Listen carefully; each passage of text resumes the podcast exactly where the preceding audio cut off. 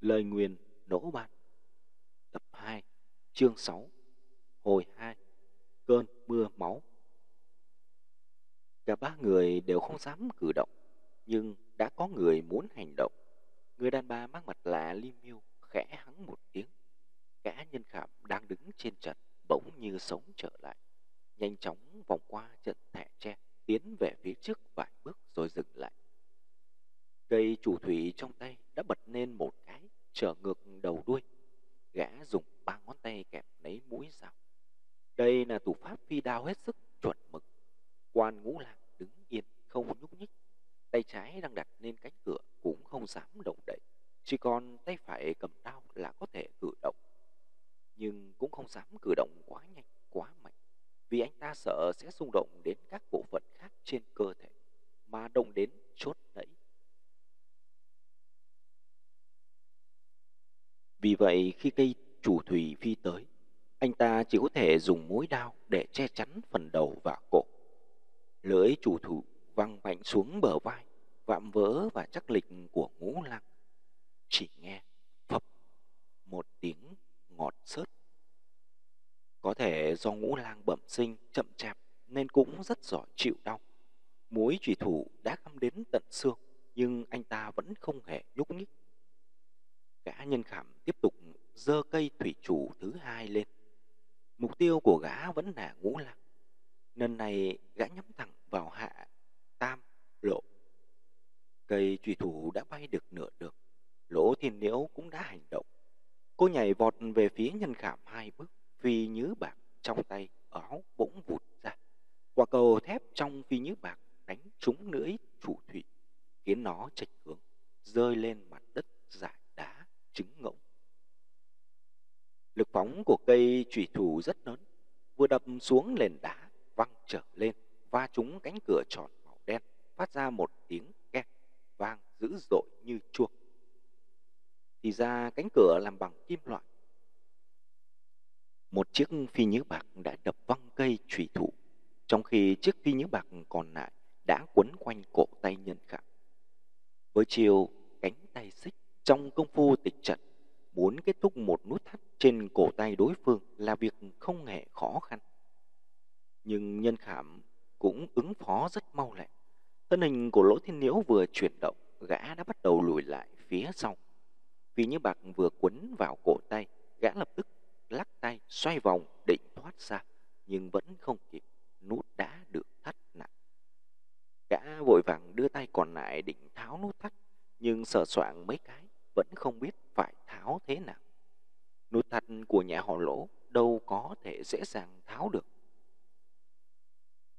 Nhưng gã còn kinh hoàng hơn nữa là trong lúc gã vội vã tìm cách tháo nút, sợi xích trong tay lỗ thiên niếu lại rung lên một cái nữa.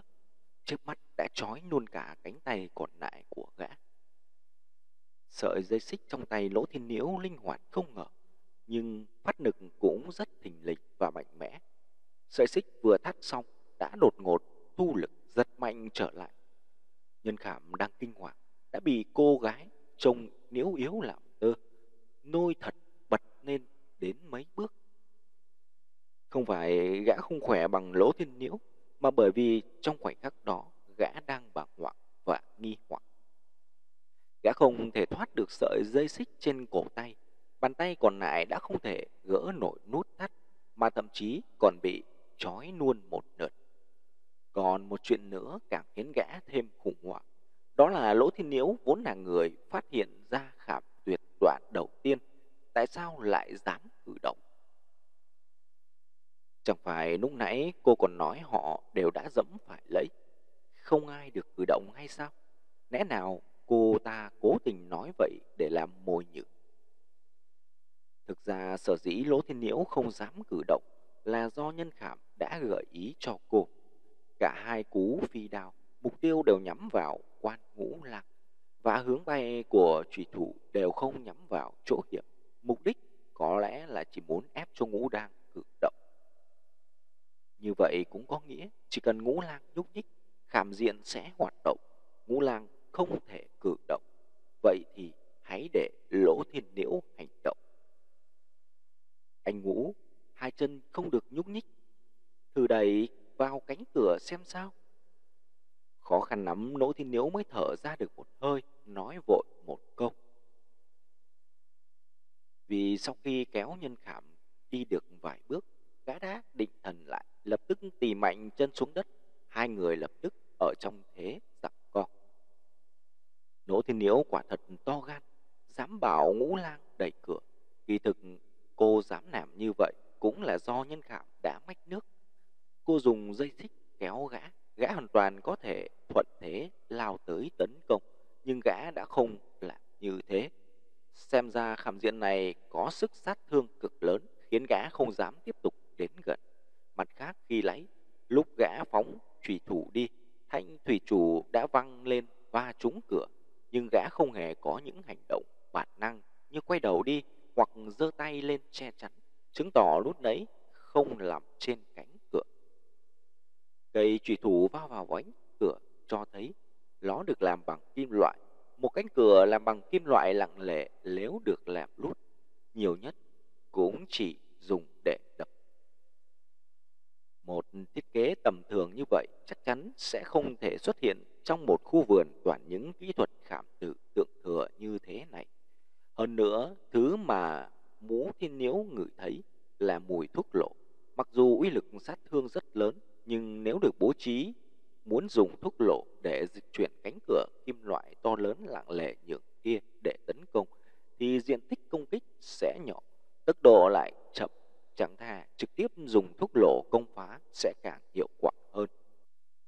Từ đó suy ra, rất có thể cánh cửa kim loại trước mặt họ chỉ là đế chắn của lúc nãy, khiến uy lực công phá chỉ hướng về vị trí đã dự định. Trong công phu bố cát của nhà họ lỗ có một chiêu gọi là cải phá, tức là nếu khu đất xây nhà có tất cả mọi điều kiện đều là thượng cát, nhưng duy nhất chỉ có một chỗ hoặc một vật phá mất cục tướng. Lúc đó có thể dùng cách loại trừ hoặc di chuyển để thay đổi tướng phá. Nếu như đó là một cái cây hay một khe nước, chỉ cần chặt cây hoặc đào kênh nắn dòng nước lại là. Nhưng nếu như đó là một góc nhọn lớn hoặc một khối núi đồi ra sẽ khó khăn hơn nhiều. Trước đó mấy đợt, có người nhà họ lỗ học được phương pháp dùng thuốc nổ phá ở Kinh Thiên Đường tại Giang Lam. Trong đó có phương pháp sử dụng để chắn cố định khiến sức công phá của thuốc lộ chỉ hướng về một phương hướng. Điểm này có phần tương tự với phương pháp lộ định hướng ngày nay.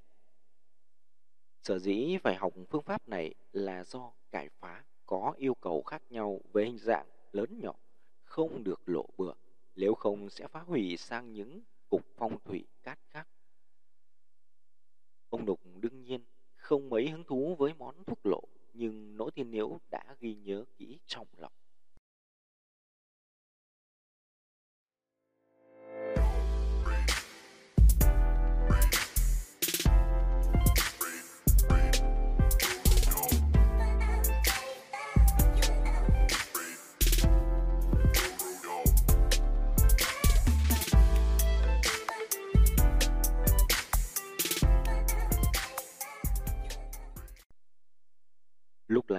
Sau khi tập hợp tất cả mọi thông tin, Nỗ Thiên Niếu đã lờ mờ nhận ra manh mối bên trong. Cánh cửa kim loại chắc chắn có thể mở ra được. Cho dù thường ngày nó không được mở, nhưng bây giờ chắc chắn có thể mở ra.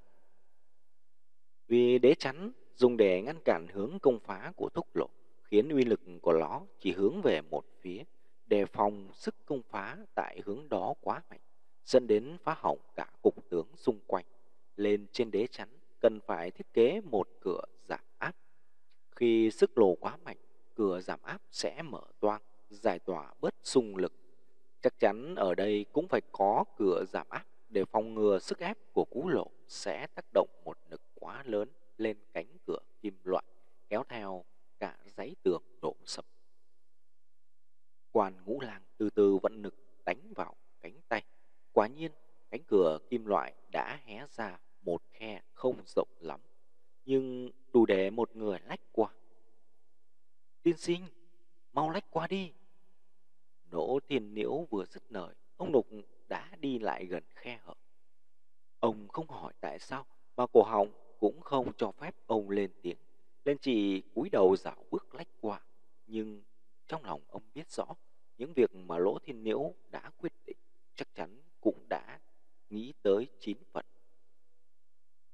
Nhân khảm dồn sức kéo tay về phía sau, hy vọng có thể thoát khỏi sợi dây xích. Nhưng cơ thể Lỗ Thiên Nhiễu không hề nhúc nhích, xem ra cô còn rất mực thảnh thơi, bởi vì cô đã kịp quấn sợi xích phi nhứ bạc còn lại lên chui đao của ngũ lăng. Giữa hai phi nhứ bạc đã kết thành nút thắt. Gã nhân khảm muốn đọ sức với ngũ lang, chẳng khác gì lấy trứng trọi đá. May mà ngũ lang không dám vận lực xuống chân, nếu không gã đã bị giật văng đến từ rất lâu rồi. Nhìn thấy thân hình lanh lẹ, xinh xắn của lỗ lên nhiễu khuất sau kẽ hở trên cánh cổng đen. Người đàn bà mang mặt nạ đứng phía ngoài tường xương rộng, thở dài, sườn sượt. Trước đó, chính mắt bà ta đã trông thấy đứa con gái trẻ xanh lại cùng gã ngốc kia bị dụ vào căn nầu ở phía sau. Giờ đây, bọn họ đã ở đây, chứng tỏ những khảm diện cực kỳ lợi hại và hai cao thủ hạng nhất bố trí tại đó đã không giữ lỗi chân họ. Người đàn bà mang mặt nạ cũng là một cao thủ, vì vậy nhìn vào ánh mắt, lời nói và thần thái của lỗ thân nhiễu, bà ta biết mình hoàn toàn không đủ sức đối phó với cô gái trẻ này. Đặc biệt là với bố cục khảm diện trước mắt, cô ta vẫn không hề biết gì, vậy mà trong trước mắt đã phát hiện ra và tẩu thoát, chứng tỏ khả năng của cô ta đã vượt xa khỏi đẳng cấp của một cao thủ. Thế mà lão lục khốn kiếp chưa bao giờ hé lỡ lời với họ về người con gái nhà họ lỗ. Xem ra chỉ còn con trai của bà ta và một người cháu có tài thiên bẩm dị thượng đang du học bên nước ngoài mới đủ sức đối phó với cô ta. Mặc dù tâm tư dối bời, nhưng đôi mắt của bà vẫn không chút nơ là. Người đàn bà lại vung tay lắc chiếc còi hiệu lệnh. Từ bên sống nóc của mái che rộng trên đoạn tường xương rộng, cuối cùng cũng nhảy bật xuống hai bóng người. Từ đầu tới chân, một kiểu phục sức giống hệt những viên ngói nhỏ màu xanh. Cả hai lập tức hạ thấp thân mình, phóng vụt về phía cánh cửa màu đen tựa như chó săn vồ một. Ý đồ của mụ đàn bà mang mặt nạ rất đơn giản. Cho dù phải đánh đổi số nhân mạng gấp mấy lần, cũng phải giết được thêm người lão hay người đấy. Bây giờ trước cánh cửa chỉ còn lại một tên ngốc vai u thịt bắp đã dẫm trúng nút nấy không thể di chuyển. Và nhân cơ hội này giết cho bằng được, tuyệt đối không để gã tẩu thoát. Hai tàng ngói xanh di chuyển cực nhanh, nhưng có một tên còn nhanh hơn cả họ ai đó chính là nhân khảm bị phi như bạc trói chặt tay. Thực chất, gã không hề muốn di chuyển, lại càng không muốn di chuyển nhanh chóng, nhưng tình thế đã không chịu lòng gã. Gã hoàn toàn không thể chống cự nổi lực đạo từ cánh tay của quan ngũ lăng. Cả thân người gã đã bị nôi bật lên không trung, hệt như một cánh diều vừa gặp gió trao đảo, cái đã ở tranh vênh trên đầu ngũ lăng nhưng gã không phải cánh diều, không thể cứ lơ lửng mãi trên không trung. Hoặc giả có phải là cánh diều thì cũng có lúc phải rơi xuống đất. Nhân khảm đã rơi xuống, vị trí hạ chân của gã sẽ là đỉnh đầu của ngũ lăng. Gã tuyệt đối không phải là một kẻ tầm thường. Trong khu vườn này, đừng nói là kẻ tầm thường, chỉ cần thân thủ hơi thua kém chút ít đã không còn đất dùng thân. Vì vậy, ngay khi còn nơ lửng trên không, gã đã tính toán được điểm hạ chân hợp lý và lên kế hoạch. Phản ứng của nhân khảm vô cùng mau lẹ, gã nhanh chóng đập đầu gối chân phải, chĩa thẳng vào thiên linh cái của ngũ lạc. Gã biết với đòn này, cho dù đầu của ngũ lang có làm bằng sắt thép cũng phải vỡ toác. Vậy lẽ nào gã không sợ sau khi trúng đòn, ngũ lang ngã văng đi, khiến nẫy nưỡi ở dưới chân chuyển động hay sao? Điểm này gã cũng đã tính rồi. Vì vậy gã mới không gập cả hai đầu gối mà gã vẫn trở lại một chân trái để dẫm lên nẫy thay cho ngũ lạc, không để cho cơ quan hoạt động. Để làm được điều này, không những cần phải hành động hết sức thần tốc và chính xác mà còn phải cực kỳ thông thạo cơ chế của khảm diện. Nhưng một chuyện kỳ lạ đã xảy ra. Nhân khảm đang nơ nửng trên không, chợt phát hiện ra mục tiêu dưới đất bỗng xoay tròn thành gió. Nhưng cơn gió không phải là gió xoáy hay gió lúc, mà là gió nủa. Cơn gió nổ qua khe hở trên cánh cửa đen rồi mất hút.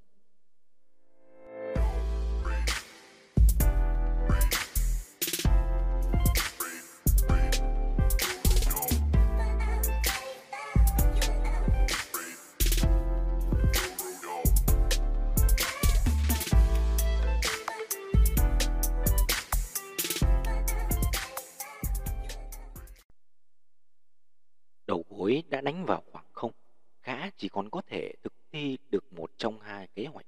Đó là dẫm chân tại vị trí quan ngũ lang vừa đứng. Đó là một mặt thềm hình chữ thọ lát đá trứng ngỗng.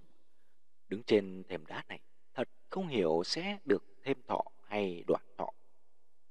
Đúng lúc đó, nút thắt trên cổ tay gã cứ như tự nhiên bung ra, cuốn theo làn gió cũng chạy tọt qua khe hở giữa hai cánh cửa.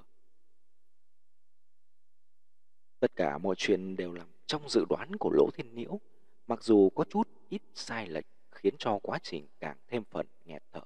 Nhưng kết quả cuối cùng, may mắn thay, vẫn đúng như dự tính. Ban nãy Lỗ Thiên Nhiễu chạy qua bên cạnh ngũ lạc, cô đã nói nhỏ với anh một câu. Kéo hắn đến dẫm khảm cho anh. Không phải lỗ Thiên Nhiễu tùy tiện đưa ra chủ ý lại. Khi chạy đến, cô đã kịp niếc nhìn thềm đá dưới chân ngũ lạc. Bậc thềm đá được lát bằng đá trứng ngỗng. Kiểu thềm đá này trong nghề khảm diện được gọi là toái diện. Thông thường, khảm diện có toái diện sẽ không sử dụng kiểu lẫy dẫm trực tiếp vì trên toái diện sức đạp phân bố không thật đồng đều dùng lẫy dẫm trực tiếp sẽ không đủ chính xác. Vì vậy, lẫy ở đây có thể là dạng lấy ép bật, tức là khi dẫm xuống, lò xo sẽ chịu lực ép xuống. Đợi đến khi người dẫm khảm bước đi, lò xo sẽ bật lên làm động nút nẫy khởi động khảm diện. Vì lực của lò xo đồng đều nên sẽ đảm bảo cho toái diện hoạt động chính xác. Lúc này nhân khảm phóng thủy trụ đã muốn ép ngũ lang di chuyển. Không phải muốn anh dẫm lên điểm khác, mà muốn anh chạy hẳn đi, khiến lực ép trên nỏ so được giải phóng. Gã không giết ngũ lang, mà cũng vì lẽ đó, vì nếu giết chết ngũ lang, anh sẽ gục tại chỗ sức nặng của cơ thể vẫn đè lên nỏ so, khiến cảm diện không thể hoạt động.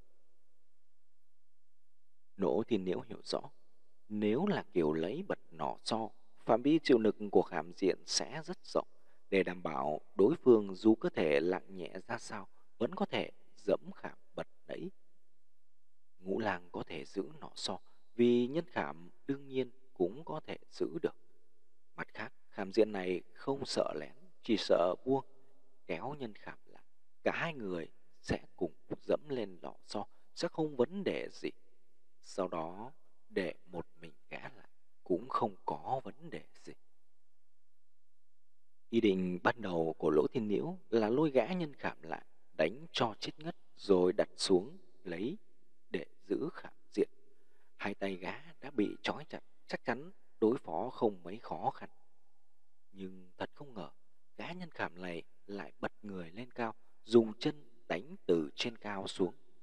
Một cao thủ nặng hơn cả trăm cân từ trên cao bổ xuống, lực đạo có chi ít cũng khiến quan ngũ lạc bật nuôi lửa bước hay một bước. Cứ đứng đấy cho gã đánh đuổi, chẳng tha tự mình tránh đi cho xong. Người đến thì ta đi, cũng nắm nà cũng chết. Dù sao lỗ thì nhiễu cũng đã thoát thân, máu sôi lên não, ngu lang liền bất chấp tất cả, xoay người một vòng, nghiêng mình lách qua khe cửa. May sao gã nhân khảm rất am hiểu khảm diện, may sao bàn chân trái của gã đã đến sát mặt đất. May sao động tác của gã với tốc độ rất nhanh và chuẩn xác. Khảm diện không hề động.